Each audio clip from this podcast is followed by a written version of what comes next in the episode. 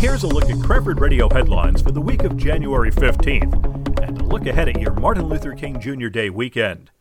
Cranford police are investigating two bias incidents from the first week of January. The Township Committee condemned the hate speech at their Tuesday meeting, saying the number of supporters of those attacked far outweighed those who wrote the messages.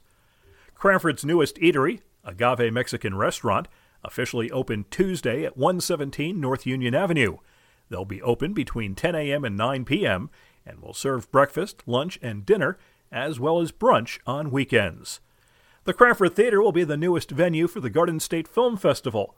The festival kicks off on March 23rd with a children's film in Cranford. On Monday at 3, the CHS hockey team faces Westfield at Warrenaco Park. There's a chance of rain starting late Friday afternoon and continuing into Saturday night. The highs Friday and Saturday around 47.